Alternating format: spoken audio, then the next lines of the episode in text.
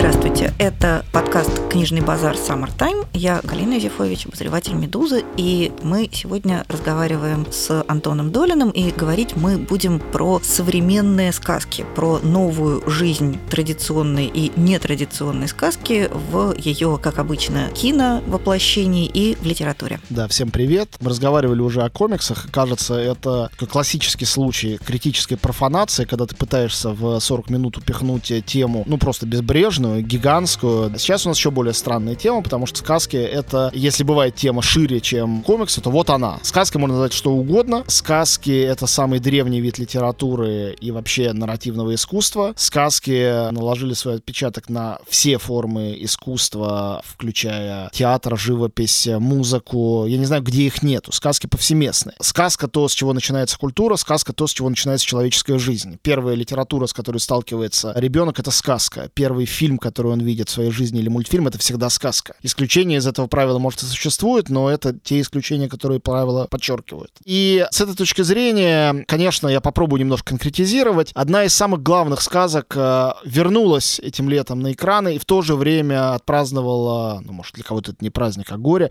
свое завершение. Это «История игрушек», четвертая уже, которая вышла на экраны. Это двойственное, странное и очень интересное событие. Двойственное, потому что, с одной стороны, это завершение завершение эпохи, которая продлилась почти четверть века, это очень много. В 95 году Джон Лассетер, э, как режиссер, представил историю игрушек, первый в истории человечества 3D-анимационный фильм, полнометражный. Никто не верил, что это сработает, что люди смогут полтора часа смотреть вот на этих вот уродцев на экране. Это сработало настолько, что Лассетер, бывший совсем молодым человеком, в общем, таким экспериментатором, получил почетного Оскара за карьеру, которая только началась. Сразу за историю игрушек. Настолько это было круто. Четверть века спустя других мультфильмов уже почти не делают. Во всяком случае, это стало мейнстримом. Pixar стала студией лидером в мировой анимации, уж точно в голливудской анимации. И чудом, являясь лидером, при этом продолжает заниматься инновациями и делать совершенно новаторские мультфильмы. Из последних примеров «Головоломка» и «Тайна Коко», ну, а до этого «Вверх», «Рататуй», «Валли», каждый из которых можно назвать пробиванием какой-то стены или какого-то потолка в области анимационной сказки полнометражной. И история игрушек закрывается на странной печальной ноте. Мы знаем, что пару лет назад компания Мету привела в том числе к тому, что полетела голова Джона Ластера, основателя Pixar. Он отстранен от работы на этой студии. И новый мультфильм делали другие люди. Режиссер Джош Кули интересен тем, что он, в общем-то, дебютант, то есть он давно работает в команде Pixar, но это первый его полнометражный фильм. И были все основания предполагать, что он историю всеми любимых героев космонавта База Лайтера и шерифа Вуди, что он ее запорит, испортит, ничего не получится, что это будет бледная тень,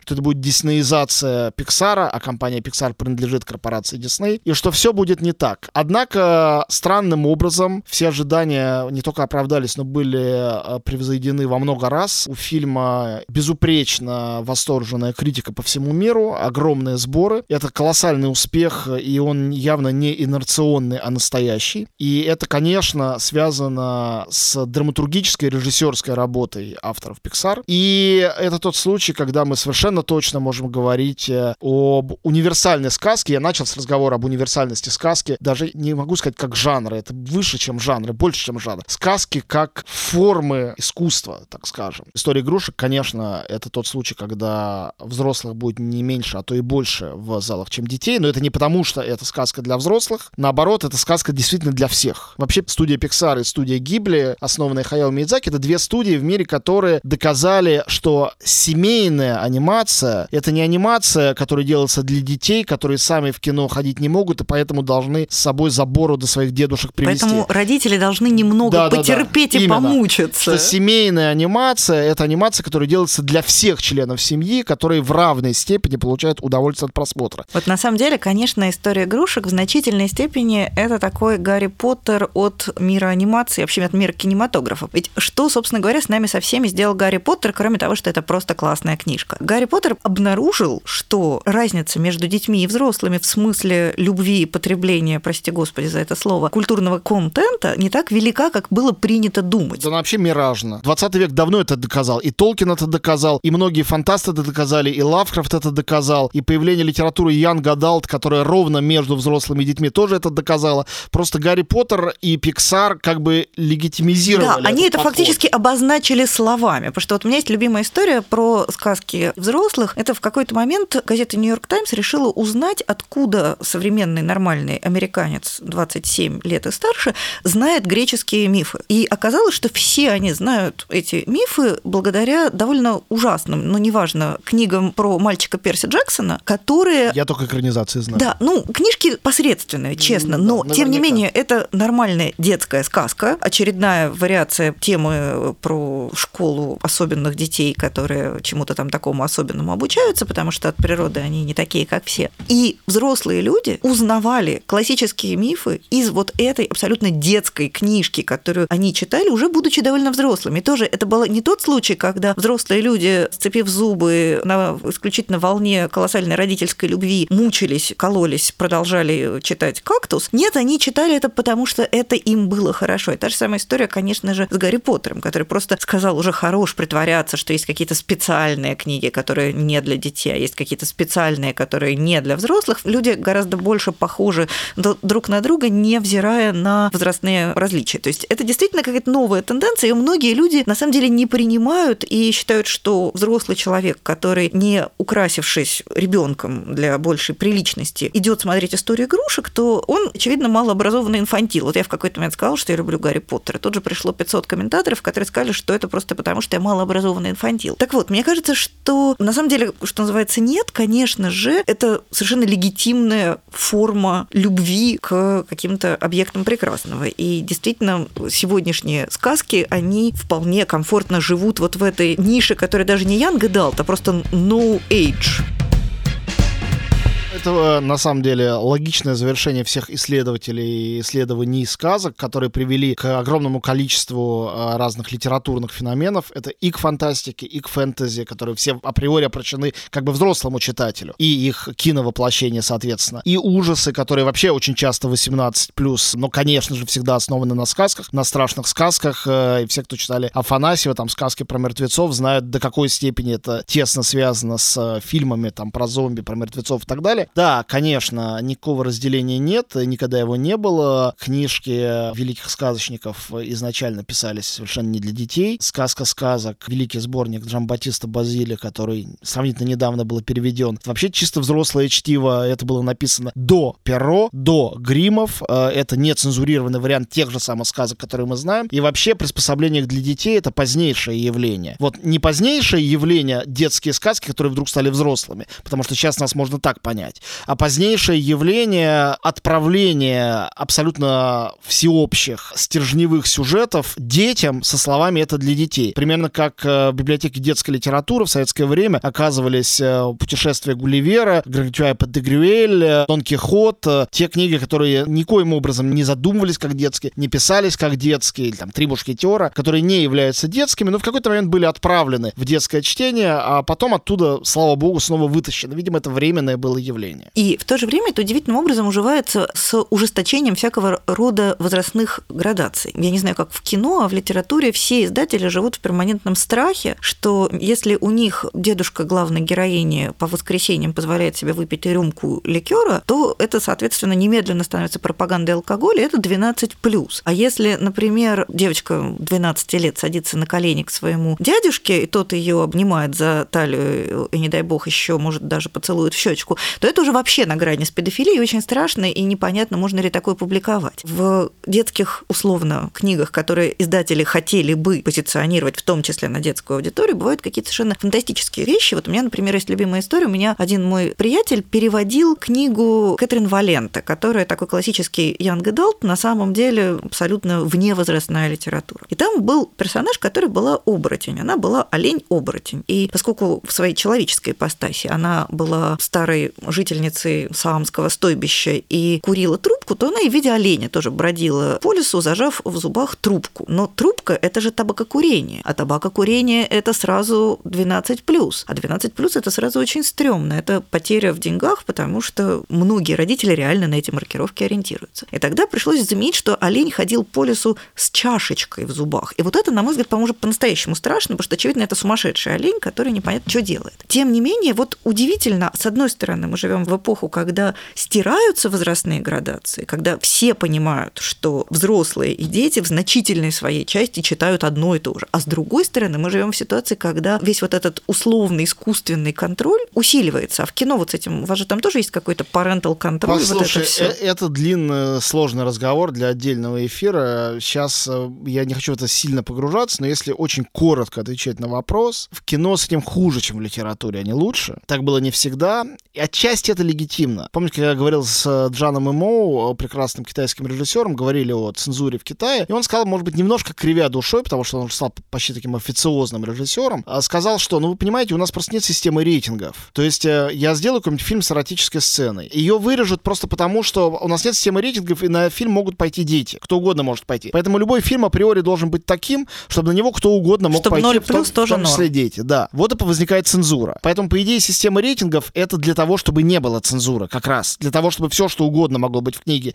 или все, что угодно могло быть в фильме, но возраст обозначал это ограничение. И мне так кажется, что в ситуации с кино, например, сейчас на 18 плюс я даже как родитель не имею права с недавнего времени своего ребенка провести. Раньше имел. Я мог сказать, я родитель, вот мой паспорт подтверждающий, и я ручаюсь. Я вот помню, что я своего 15 или 14-летнего в тот момент э, сына провел на два фильма, куда ему было нельзя. На «Выжившего», потому что он был очень жестокий. А для меня это такое киновоплощение Фенемора Купера. Я считаю, что кому как не 14-летнему такое смотреть. И на «Мунлайт», э, «Лунный свет», э, где речь идет о мальчике гее. Мне казалось, что это очень полезная история о пробуждающейся сексуальности, о том, о ее подавлении и о том, к чему это может привести. И подростку такое смотреть полезно. Я взял его, провел в кино. А теперь, наверное, и не провел бы. Теперь бы сказали мне нет. Это проблема. Точно так же, как проблема 16+, рейтинг, который Минкульт выдал фильму «Красавица и чудовище», потому что там один из персонажей был геем. И сразу, значит, это должно, должен быть рейтинг не детский. Хотя понятно, что «Красавица и чудовище» это априори 16 минус, а не 16 плюс. И это проблема в кино. В литературе, по-моему, это не должно быть проблемой, потому что мне кажется, что э, любой разумный родитель, если он покупает ребенку книжку, он э, будет смотреть на аннотацию, листать книжку, на автора, может быть, прочитает рецензию, а не на циферки на обложке. Ну, целом, да, конечно. Но просто мне кажется очень интересным то, что действительно вот эта сказочность проникает во все абсолютно вневозрастные категории и при этом сочетается с какой-то вот этой вот ужесточающимся структурированием общества по возрасту, мне она всегда кажется какой-то совершенно безумной. Мне кажется, это ответ общества или его контролирующих каких-то элементов как раз на логичную и давно ожиданную демократизацию сказки, которая стала вдруг для всех. Они пытаются, так, секундочку, не может быть ничего для всех. Надо разделить, какая все-таки, как у нас писалось, мультфильмы для взрослых, а какие Да-да-да. мультфильмы для детей.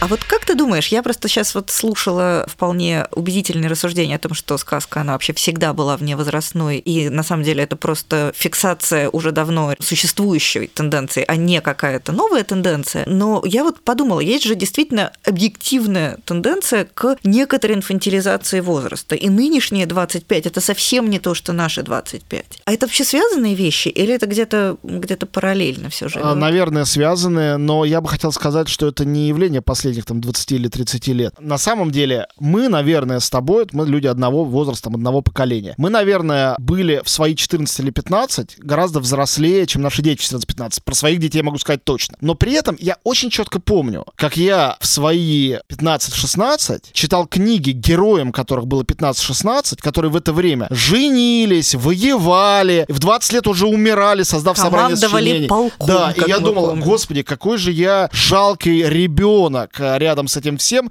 Только книжки гораздо про это читать. Но я никогда не пошел бы сам воевать там в 15 лет. Мне кажется, что цивилизация развивается, и люди все в меньшей степени обязаны обладать этими, в общем, первобытными социальными навыками, самому пожарить омлет, самому оседлать коня или расседлать, да, там в 15 лет. А в 12 лет надо уже уметь фехтовать, а то вдруг кто-то нападет и что-то, и надо будет защищать свой замок. Если нету замка и нету шпаги, то можно и не обязательно учиться фехтовать в 12 лет. Я думаю, что чем больше технологий в обществе, чем оно удобнее, чем оно комфортнее для жизни, так называемое цивилизованное общество, в котором живем и мы, тем больше права на инфантильность у человека в любом возрасте. В принципе, это такая очень утешительная картинка, но я вот, например, в сфере литературы наблюдаю следующее. Мы говорим как-то про литературу Янга Дал с любовью и приязнью, и там действительно есть по-настоящему выдающиеся книги, которые отнеслись к этой категории, ну, в силу каких-то исторических, искусственных причин. А ведь с другой стороны, я вижу огромное огромное количество людей, которые, начав читать литературу Young Adult, читают ее всегда. Это такое своего рода комфортное чтение. Это литература, которая очень формульная, устоявшаяся, несмотря на то, что ей без году недели за 20 лет, она устоялась просто вот до абсолютно какого-то бетонного состояния. Это хорошая, добрая история про обязательно эльфийская принцесса, какой-нибудь темный эльф, который директор школы, в которой она обучается, у них там какие-то сложные отношения, потому что она вся из себя такая, а он весь из себя другой. И огромное множество людей зависают в этом состоянии. То есть вот эта сказочность, она ведь оказывается, с одной стороны, да, все прекрасно, мы припадаем к истокам и живем прекрасную, правильную, какую-то осмысленную жизнь, читая, не гнушаясь высокими образцами этих жанров, а с другой стороны, ведь люди потом всю жизнь мультики смотрят, и им кажется, что ну и зачем, а куда дальше двигаться? Во-первых, и не надо никуда их двигать. Если они хотят всю жизнь смотреть мультики, пусть смотрят. Мультики это безусловно. не худшее, чем не мультики. С другой стороны, с чем это связано? С тем, что люди сейчас читают массово Ян Гадал, то есть подростковую литературу, потому что раньше ее массово им в таком количестве не давали. Если бы она в таком количестве была в 18 или 19 веке, я уверен, что они бы читали ее также массово. В 19 веке они читали «Королеву Марго» вместо госпожи Бавари, например. И тоже умные критики могли сказать, вы спятили, ребята, или Жена Сю. То есть читали э, там Пансона Дютерая. Как можно читать Пансона Дютерая, когда... Э, Это у тебя там рядом живой Флабер. Да, и, или э, Золя, там, да, каким-то Ругон Макары. Но есть эти люди, которые читали Ругон Макаров из-за того, что там было про голых женщин, а про это Золя любил. А вовсе не потому, что там был глубокий социальный анализ. И так далее и тому подобное. То есть эти градации были всегда. Мне кажется, люди всегда выбирают для себя утешительное и комфортное во все времена. Я имела в виду даже не то, что это плохо, а то, что люди застревают именно в этом сказочном сегменте. Ну, имеют право. А почему они не застревают в детективе? Что случилось? Некоторым людям нравится читать детективы, и им кажется, что почему-то детектив более взрослый, как литература, Нет. чем там фэнтези. А другим кажется наоборот, что фэнтези более взрослое. На самом деле, любая жанровая литература и любое жанровое кино, они проще. Я в своих лекциях, когда я рассказываю про кино, но это, конечно, к литературе также применимо, объясняю это так. Человек, который идет в кино, большая часть людей хочет увидеть то, что они уже видели. То есть, э, что такое жанр? Ты идешь на фильм ужасов, ты знаешь, что там тебя будут определенным образом пугать. Тебе заранее приятно и не страшно, потому что ты знаешь как. Это эффект аттракциона в парке аттракционов, а не там это аттракционы Эйзенштейновского. Это имитация приключения. И большая часть людей хотят этой имитации приключения, чтобы, с одной стороны, безопасно, а с другой стороны, адреналин выплескивался. А есть малое количество людей, которые хотят испытать то, чего они никогда не испытывали. Это те люди, которые читают серьезную, так называемую, взрослую литературу, которые любят экспериментальное искусство, любят современное искусство, любят авторское кино. Но при этом иногда, и это самое забавное и прикольное, в разных областях искусства это работает по-разному. Люди, обожающие экспериментальное кино, читают только детективы одних и тех же авторов. Люди, занимающиеся сложнейшей математикой, ходят исключительно на фильмы Marvel и DC, а Ларс фон Триер им не интересен. Вот я люблю блокбастеры, но только если это не комиксы, потому Ну что с да. комиксами мне трудно. При этом я, ну, в общем, довольно продвинутый читатель. А все авторское кино, я на нем очень быстро засыпаю. Ну вот, вот видишь, Я скорее интересуюсь, почему на протяжении долгой части человеческой истории детектив был вот таким главным массовым утешительным жанром. Мне очень понравилась вот эта вот твоя идея про то, что такого рода формульная массовая литература, формульное массовое искусство,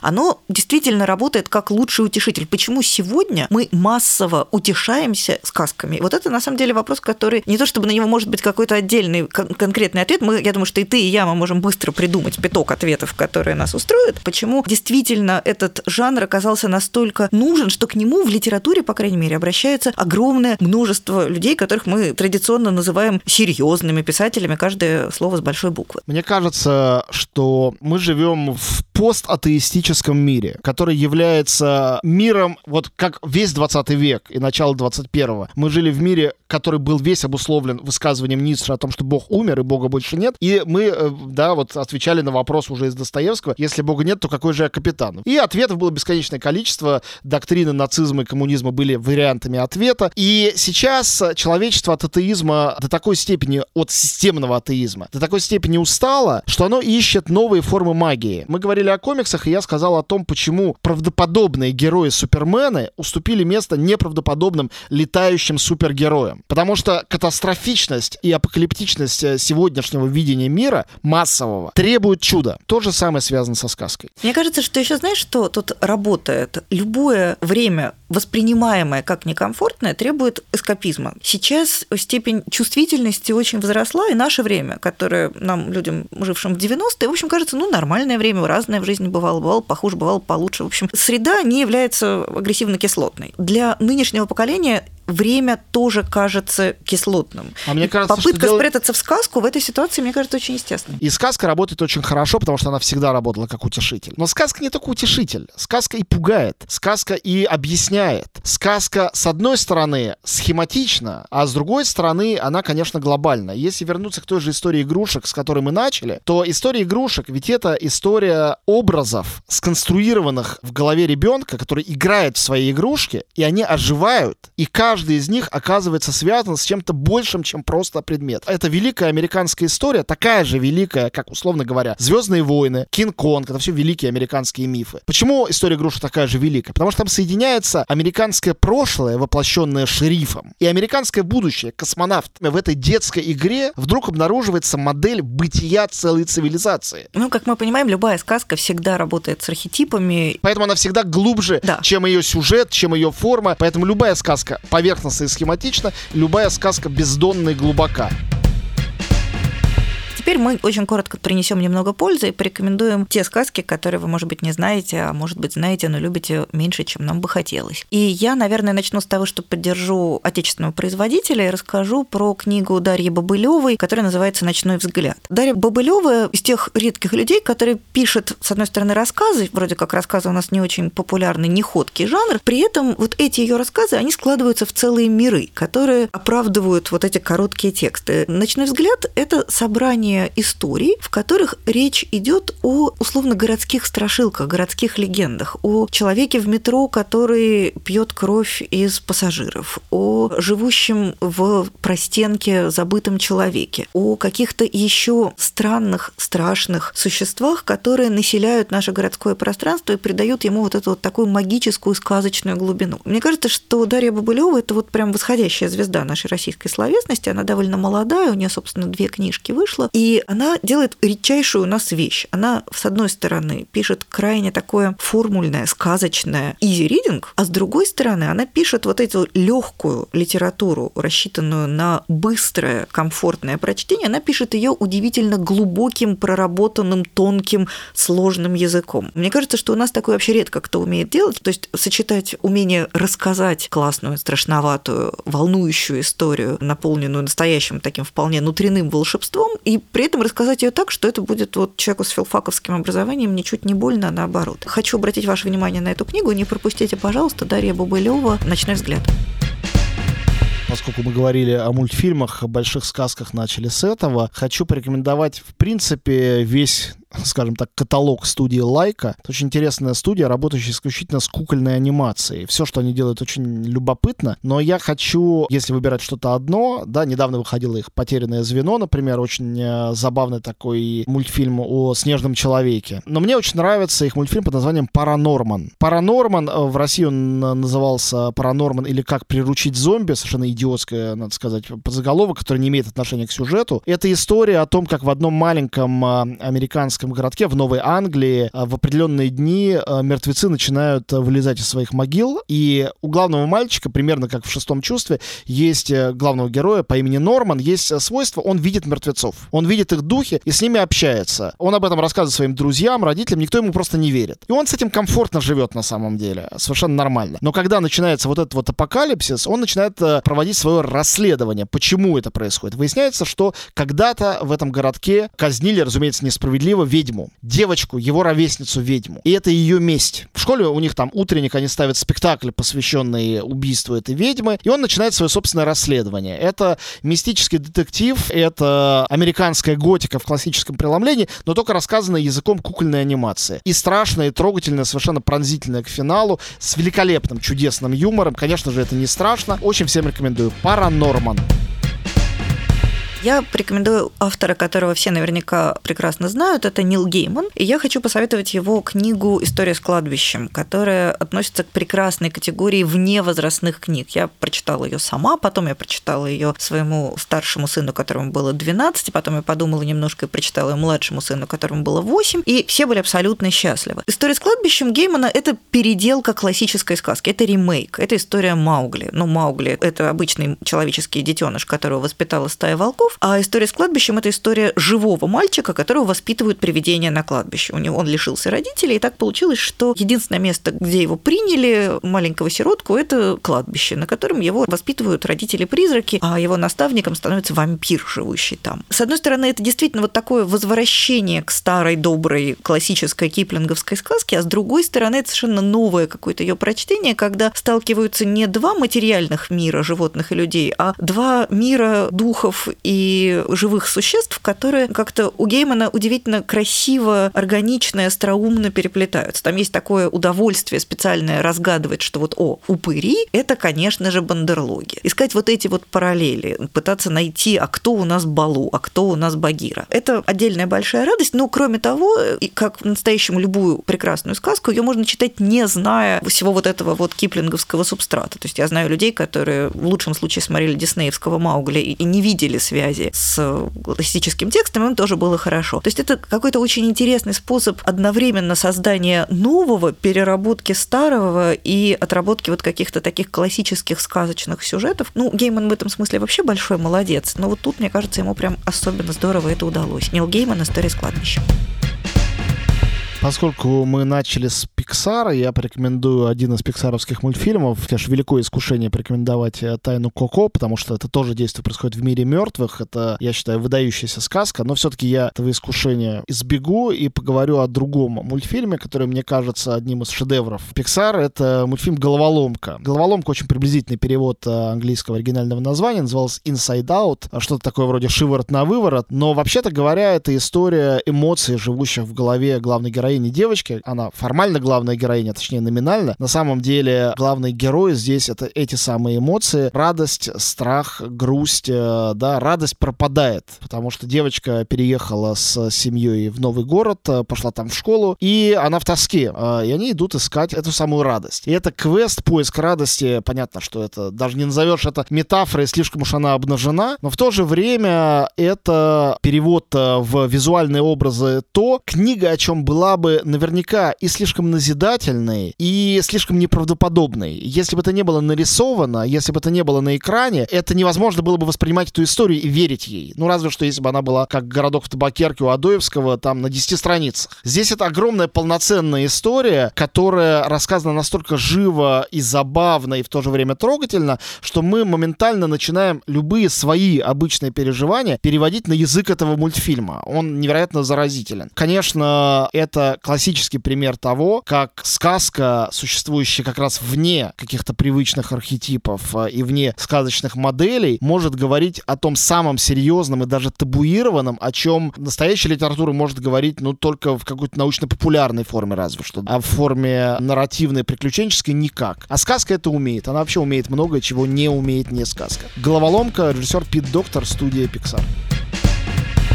Последнее, что я бы хотела порекомендовать, это как раз классический пример обращения к таким устоявшимся сказочным сюжетам. Это книга Майкла Каннингема «Дикий лебедь». Собственно, мы все знаем Майкла Каннингема как такого великого современного американского писателя, одного из, наверное, крупнейших современных американских прозаиков, автора, что называется, серьезных книг. И тут внезапно он обращается к переделыванию классических сказочных сюжетов. То есть это, например, одна из сказок, вошедших в эту книжку, это ремейк андерсоновского «Оловянного «Белого солдатика» или андерсоновских «Диких лебедей». Там есть история про Белоснежку. Ну, то есть вот все вот это вот, которое кажется, что уже из ушей лезет, и вообще сколько можно. Величие Каннингема состоит в том, что он в каждой из этих сказок находит какой-то очень нетривиальный ракурс. Например, история про диких лебедей для него оказывается это история про самого последнего принца, на которого не хватило крапивной рубашки, у него осталось крыло вместо руки. И как он живет с этим крылом, в то время как у него там прекрасные братья, у которых руки, ноги, все прекрасно, а он вот такой такой вот какой-то с крылом. Как жить человеку с крылом? История про оловянного солдатика, ну, понятное дело, а, оказывается историей про жизнь без ноги и про то, как это модифицирует все твое дальнейшее поведение, что готовность быть героем, она уже предопределена вот этой твоей утратой. То есть Каннингем берет классическую сказочную фактуру и превращает ее в какие-то абсолютно актуальные истории, в которых в то же время вот эта сказочная подоплека очень видна. Мне кажется, что он это делает по-настоящему прекрасно, а кроме того, еще важно важное достоинство. Вот это одна из тех немногих книг, которые, на мой взгляд, надо достать и прочитать в бумаге, потому что она с картинками. Это картинки какого-то очень известного японского художника, который где-то вот между классической мангой и гравюрами Обри Бёрдсли. Посередине между вот этим арт-деко и мангой лежат невероятной красоты иллюстрации, которые тоже добавляют еще дополнительной глубины. То есть это вот такой вот пример того, как берется классический сказочный сюжет и разворачивается в глубину на четыре этажа. Каннингем действительно великий писатель, поэтому вот у него этот, казалось бы,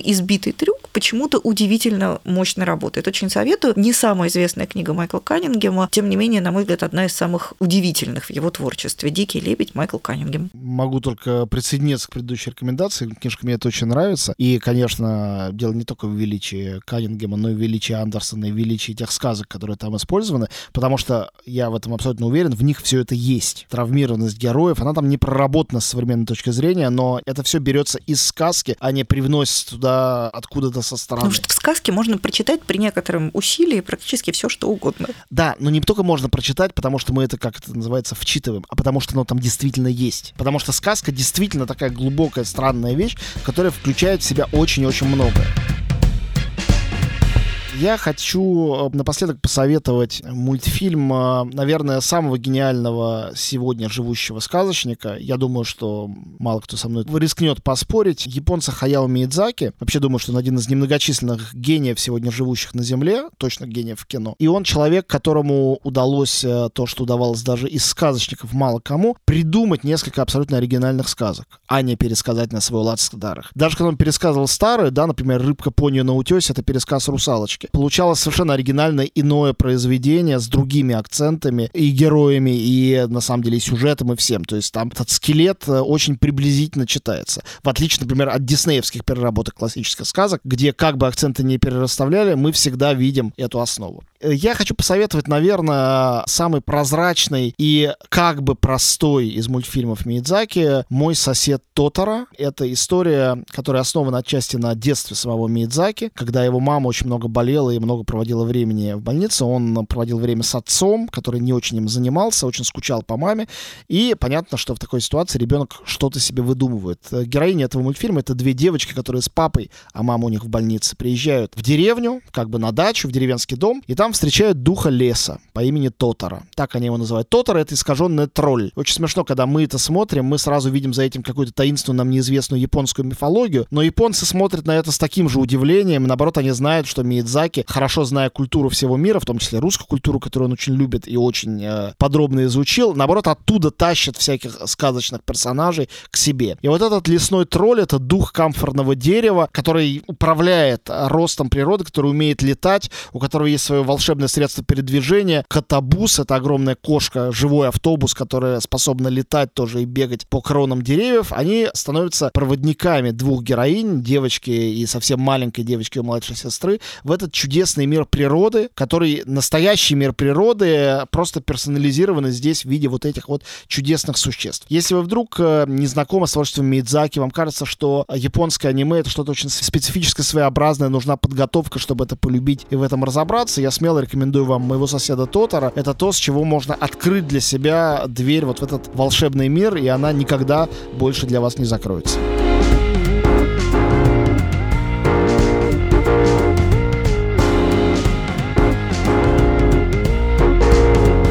На этом мы на сегодня заканчиваем. Это был подкаст «Книжный базар Summertime». Я, Галя Дифович, мы разговаривали с Антоном Долиным. Спасибо вам большое. До свидания. Всем спасибо. Всем пока.